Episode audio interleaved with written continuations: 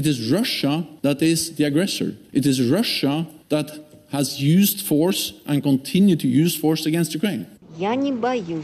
Ich habe keine Angst davor, dass jetzt ein militärischer Konflikt mit der Ukraine entfachen könnte. Ich glaube, dass das ein politisches Spiel ist und davor habe ich keine Angst. News Junkies. Was du heute wissen musst. Ein Info-Radio-Podcast. Wenn Russland und die NATO nach mehr als zwei Jahren dann plötzlich wieder miteinander sprechen, dann nur, weil sich etwas Gefährliches zusammenbraut. Ja, oder zusammenbrauen könnte. Schon seit Wochen stehen ja russische Soldaten vor der ukrainischen Grenze. Noch ist nichts passiert. Doch die Angst vor einem erneuten Krieg in der Ukraine, die wächst. Hm, die Frage ist ja, was will Wladimir Putin da eigentlich?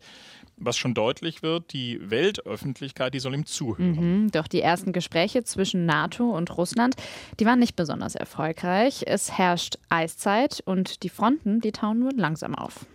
Wir schauen uns den Konflikt bei den News Junkies heute mal genauer an. Was fordert Russland von der NATO und wie realistisch ist eigentlich so ein Krieg? Genau, das ist heute unser Thema bei den News Junkies und wir sind Jörg Poppendiek und Ann-Christine Schenten. Hallo. Hallo. Lass uns diese Folge mal mit einem Blick in die Ukraine beginnen. Also dem Land, um dessen Zukunftsjahr am Ende geht. Ja, genau. Also seit Wochen stehen ja, wie gesagt, Zehntausende russische Soldatinnen und Soldaten an der Grenze zur Ostukraine. Und Jake Sullivan, der nationale Sicherheitsberater der USA, der hat mal beschrieben, wie diese Bedrohung aussieht. Wir glauben, dass die Russen Zehntausende Soldaten und modernes militärisches Gerät an der Grenze zur Ukraine zusammengezogen haben, mit dem Ziel, die Möglichkeit, wenn nicht gar die Absicht zu haben, in die Ukraine einzufallen. Die Soldaten stehen im Prinzip genau dort, wo bereits 2014 der Ukraine-Krieg begonnen hat, der übrigens eigentlich nie geendet hat. Mhm. Zwar sollte dieser Konflikt durch das Minsker Abkommen befriedet werden, doch noch immer gibt es Tote an der Front und der Waffenstillstand, der wird eigentlich nicht eingehalten. Ja, das heißt, die Menschen in der Ostukraine, die leben seitdem in ständiger Anspannung und die wächst jetzt natürlich nochmal, denn Putin provoziert mit seinem Truppenaufmarsch an der Grenze ja einen neuen Krieg. Also diese Möglichkeit, die steht bevor. Ich habe zur Vorbereitung dieser Folge mal eine Reportage vom Deutschlandfunk angehört, und zwar von der Korrespondentin Gesine Dornblüt. Und die war in dem Gebiet in der Ostukraine unterwegs und die hat mit einer Frau gesprochen, die schon jetzt ihren Notfallkoffer gepackt hat, falls Russland in die Ukraine einmarschieren wird. Vor allen Dingen alle nötigen Papiere, dann warme Kleidung zum Wechseln, Medikamente und unverderbliche Lebensmittel wie Cracker, Wasser, Konserven für mindestens eine Woche. 2014 hatten wir so etwas schon mal, mit dem Unterschied, dass ich mir damals ganz sicher war, dass es niemals passieren würde. Aber dann wurde es doch ernst und ich musste Luhansk verlassen. Ganz interessant, mittlerweile haben sich in der Hauptstadt der Ukraine, in Kiew, auch einige freiwillige Soldatinnen und Soldaten gemeldet, die sich jetzt auf einen Einsatz gerade vorbereiten. Ja, genau. Die Ukraine bereitet sich vor und bekommt sogar militärische Unterstützung in Form von Waffenlieferungen von den USA. Trotzdem, so hört man es zumindest aus der Region, sind viele dann doch immer noch verhältnismäßig entspannt und glauben nicht so richtig an einen erneuten Einmarsch Russlands. Ich habe keine Angst davor, dass jetzt ein militärischer Konflikt mit der Ukraine entfachen könnte. Ich glaube, dass das ein politisches Spiel ist und davor habe ich keine Angst. Ob mich die Lage an der ukrainischen Grenze besorgt? Nein. Für mich ist wichtig, dass meine Familie gesund ist, dass es Stabilität gibt, damit alle überleben können. Die Preise steigen ja für Benzin und Lebensmittel. Ja, wie realistisch überhaupt so ein erneuter Krieg in der Ukraine ist, das erklären wir euch ganz am Ende dieser Folge oder wir versuchen das mal einzuschätzen. Klar ist auf jeden Fall, die internationale Politik, die ist extrem besorgt und will einen Einmarsch Russlands in die Ukraine unbedingt verhindern. Denn klar machen muss man sich auch in dem Konflikt, da geht es natürlich um viel mehr. Es geht um die Vormachtstellung in Osteuropa und die will Russland unbedingt behalten. Russland will verhindern, dass vor allem die Ukraine, aber auch andere Osteuropa osteuropäische Staaten wie Georgien beispielsweise Teil des Sicherheitsbündnisses NATO werden. Ja, manche reden ja davon, dass Putin gerade versucht, die Geschichte der letzten 25 Jahre neu zu schreiben. Allerdings sei er eben auch selber schuld daran, dass die Situation momentan so ist, wie sie ist, denn er hat ja 2014 die Krim annektiert und nun für Instabilität in der Region ja auch gesorgt. Und das ist eigentlich auch einfach nur der Grund, warum die Ukrainer mittlerweile so sehr auf ihre Unabhängigkeit pochen und auch vor allem auf die Abgrenzung zu Russland. Osteuropa ist in der Tat von Instabilität, aber eben auch von vielen Demokratiebewegungen der Bevölkerung geprägt, mhm. vor allem in den vergangenen Jahren. Wir erinnern uns in Belarus, in der erwähnten Ukraine, aber nun jüngst auch in Kasachstan. Überall gibt oder gab es in den vergangenen Tagen, Wochen, Jahren Proteste der Bevölkerung und Putin, der will die Kontrolle behalten. Deshalb unterstützt er beispielsweise Lukaschenko, deshalb unterstützt er jetzt auch Kasachstan militärisch. Ja, und um diese Macht auch wirklich zu behalten, fordert er jetzt Zugeständnisse und zwar von der ja westlich geführten NATO. Gestern, wie gesagt, gab es da das erste Treffen zwischen NATO und Russland seit zweieinhalb Jahren. Das allein könnte man ja jetzt sagen, ist ein erster diplomatischer Erfolg. Ja, könnte man sagen. Schauen wir uns mal an, was Russland ganz konkret fordert. Es geht um Sicherheitsgarantien. Also der Kreml verlangt, dass die USA und ihre Verbündeten eine Erweiterung der NATO mit der Ukraine, Georgien und anderen ehemaligen Sowjetrepubliken verbindlich ausschließt. Außerdem soll sich die NATO verpflichten, in der Ukraine und anderen früheren Sowjetrepubliken keine Waffen zu stationieren und auch keine militärischen Aktivitäten auszuführen. Ja, das bedeutet, dass Russland ganz konkret will, dass die NATO zum Stand von 1997 zurückkehrt. In dem Jahr wurde die NATO-Russland-Grundakte unterzeichnet und in der verpflichtet sich die NATO unter anderem dazu, keine größeren Kampfverbände dauerhaft in den neuen Mitgliedstaaten zu stationieren. Übrigens erst recht keine Atomraketen. Dazu muss man wissen, NATO-Soldaten, sogenannte multinationale Gefechtsverbände, sind derzeit in den baltischen Ländern und in Polen stationiert. Mhm. Das war eine Reaktion auf die von dir schon erwähnte russische Annexion der Krim im Jahr 2014. Ja, diese Forderungen Russlands sind übrigens keine Forderungen, die jetzt mal ebenso auf einer Pressekonferenz veröffentlicht wurden. Die Russen haben dazu zwei Vertragsentwürfe erarbeitet. Einmal zwischen Russland und den USA über Sicherheitsgarantien sowie ein Abkommen zwischen Russland und der NATO. Und diese Entwürfe wurden dann auch ganz offiziell den USA übergeben und wenig später auch auf der Webseite des russischen Außenministeriums veröffentlicht. Und Putin wäre nicht Putin, wenn er das Ganze nicht noch mit einem schönen emotionalen Statement gewürzt hätte. Und er hat nämlich gesagt, bei diesen geforderten Sicherheitsgarantien, da geht es um Leben und Tod. Na, jetzt sagen viele Experten, gut, das ist alles Säbelrasseln hm. und auch vor solchen Gesprächen ganz normal. Und einer von ihnen ist Rainer Schwalb, der ist ehemaliger Bundeswehrgeneral und Ex-Militär-Attaché an der deutschen Botschaft in Moskau. Und er erkennt äh, in dem Verhalten Russlands ein Muster. Ich denke, dass äh, Russland wie häufig, äh, zumindest war das in der Zeit so, als ich in Moskau war, eine Maximalposition zunächst mal aufgestellt hat. Worum geht es denn Russland eigentlich? Russland geht es um die wahrgenommene, von uns nicht so wahrgenommene Bedrohung. Russland glaubt, dass NATO äh, Russland bedroht und äh, wir sind der Überzeugung, dass das nicht der Fall ist. Also darüber müssen wir reden. Es geht nicht wirklich um Einfluss. Maximalforderungen. Das ist übrigens auch was, was der grüne Jürgen Trittin ähm, im Inforadio so erwähnt hat. Er sagt, gut, dass seit dieser Woche wieder miteinander gesprochen wird, findet er gut, findet er positiv, aber er sagt eben auch, dass das, was die Russen da fordern und machen, das sei im Grunde eine doppelte Erpressung. Sie erpressen die Ukraine, indem sie ihr drohen und sich in ihre inneren Angelegenheiten einmischen und sie versuchen, Europa dazu zu erpressen, Forderungen zu akzeptieren, die zwar möglicherweise die Sicherheitsinteressen Russlands garantieren, aber nicht die Sicherheitsinteressen der Ukraine. Das ist beides nicht so akzeptabel, das wissen die Russen im Übrigen auch.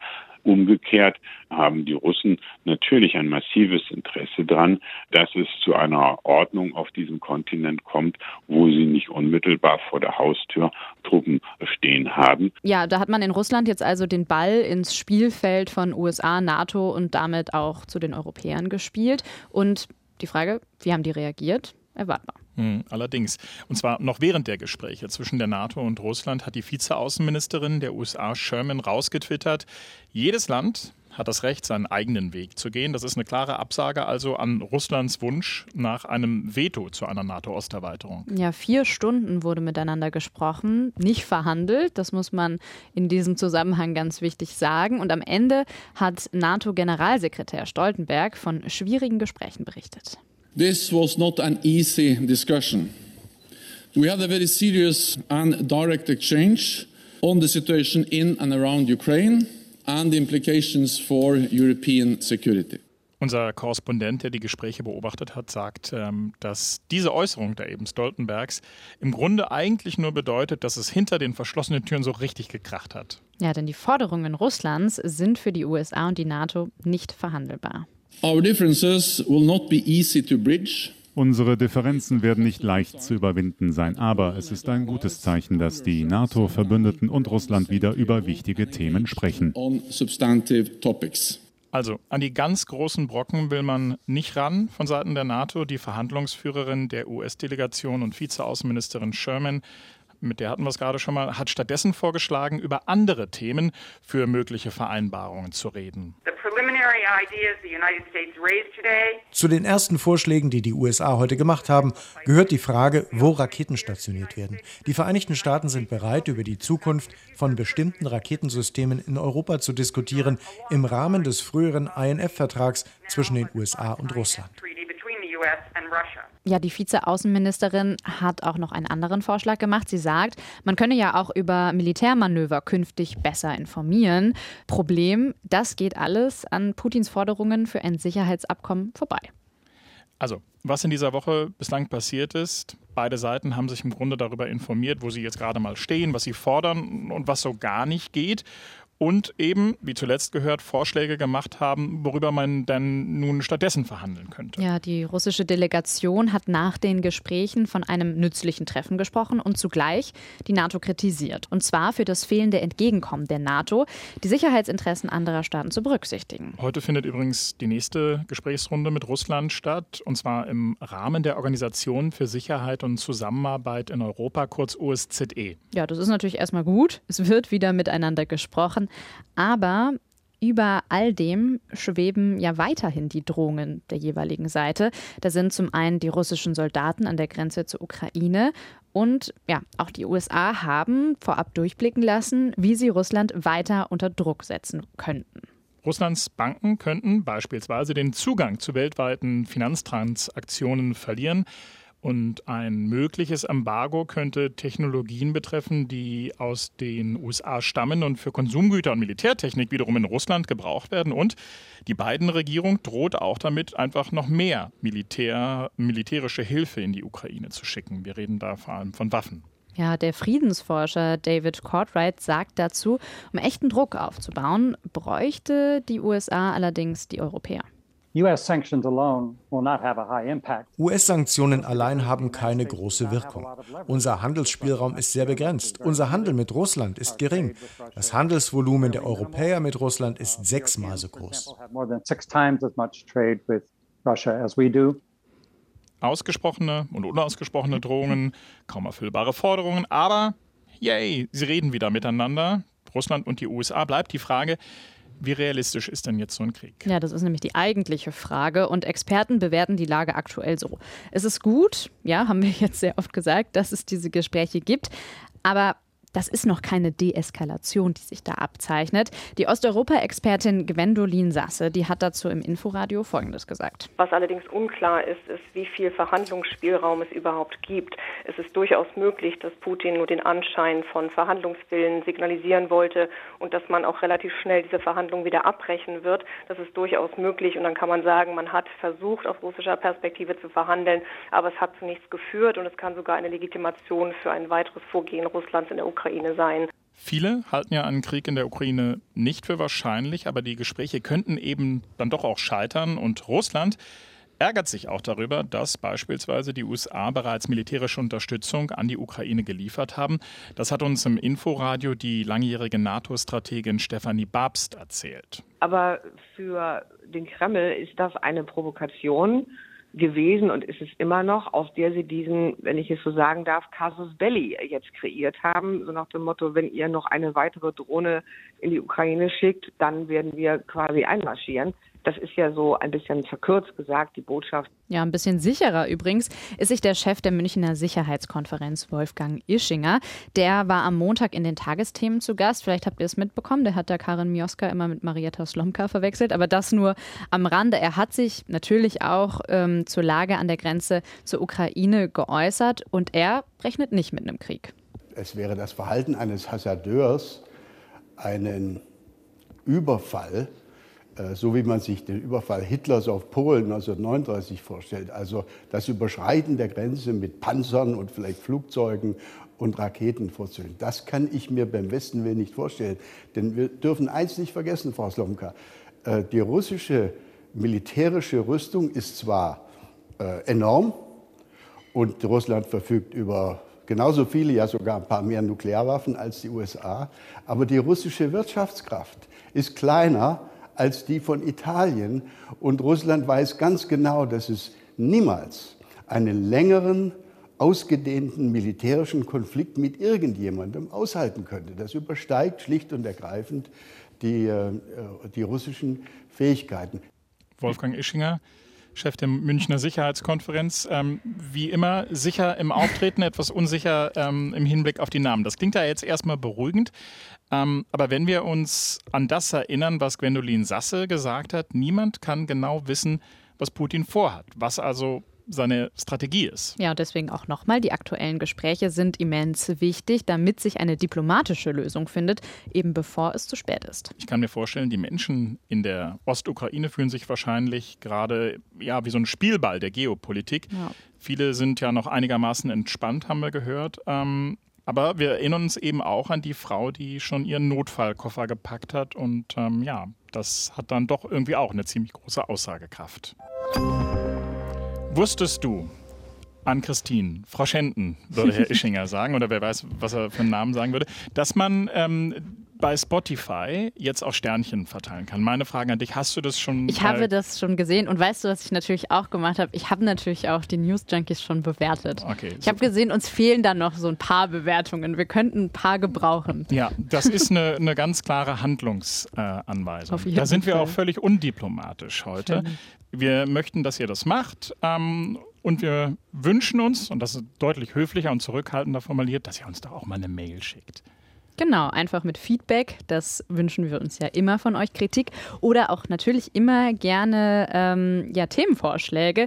Immer an newsjunkies.inforadio.de. Genau, und damit Tschüss für heute. Bis morgen. Bis morgen. News Junkies. Was du heute wissen musst. Ein Podcast von Inforadio. Wir lieben das Warum.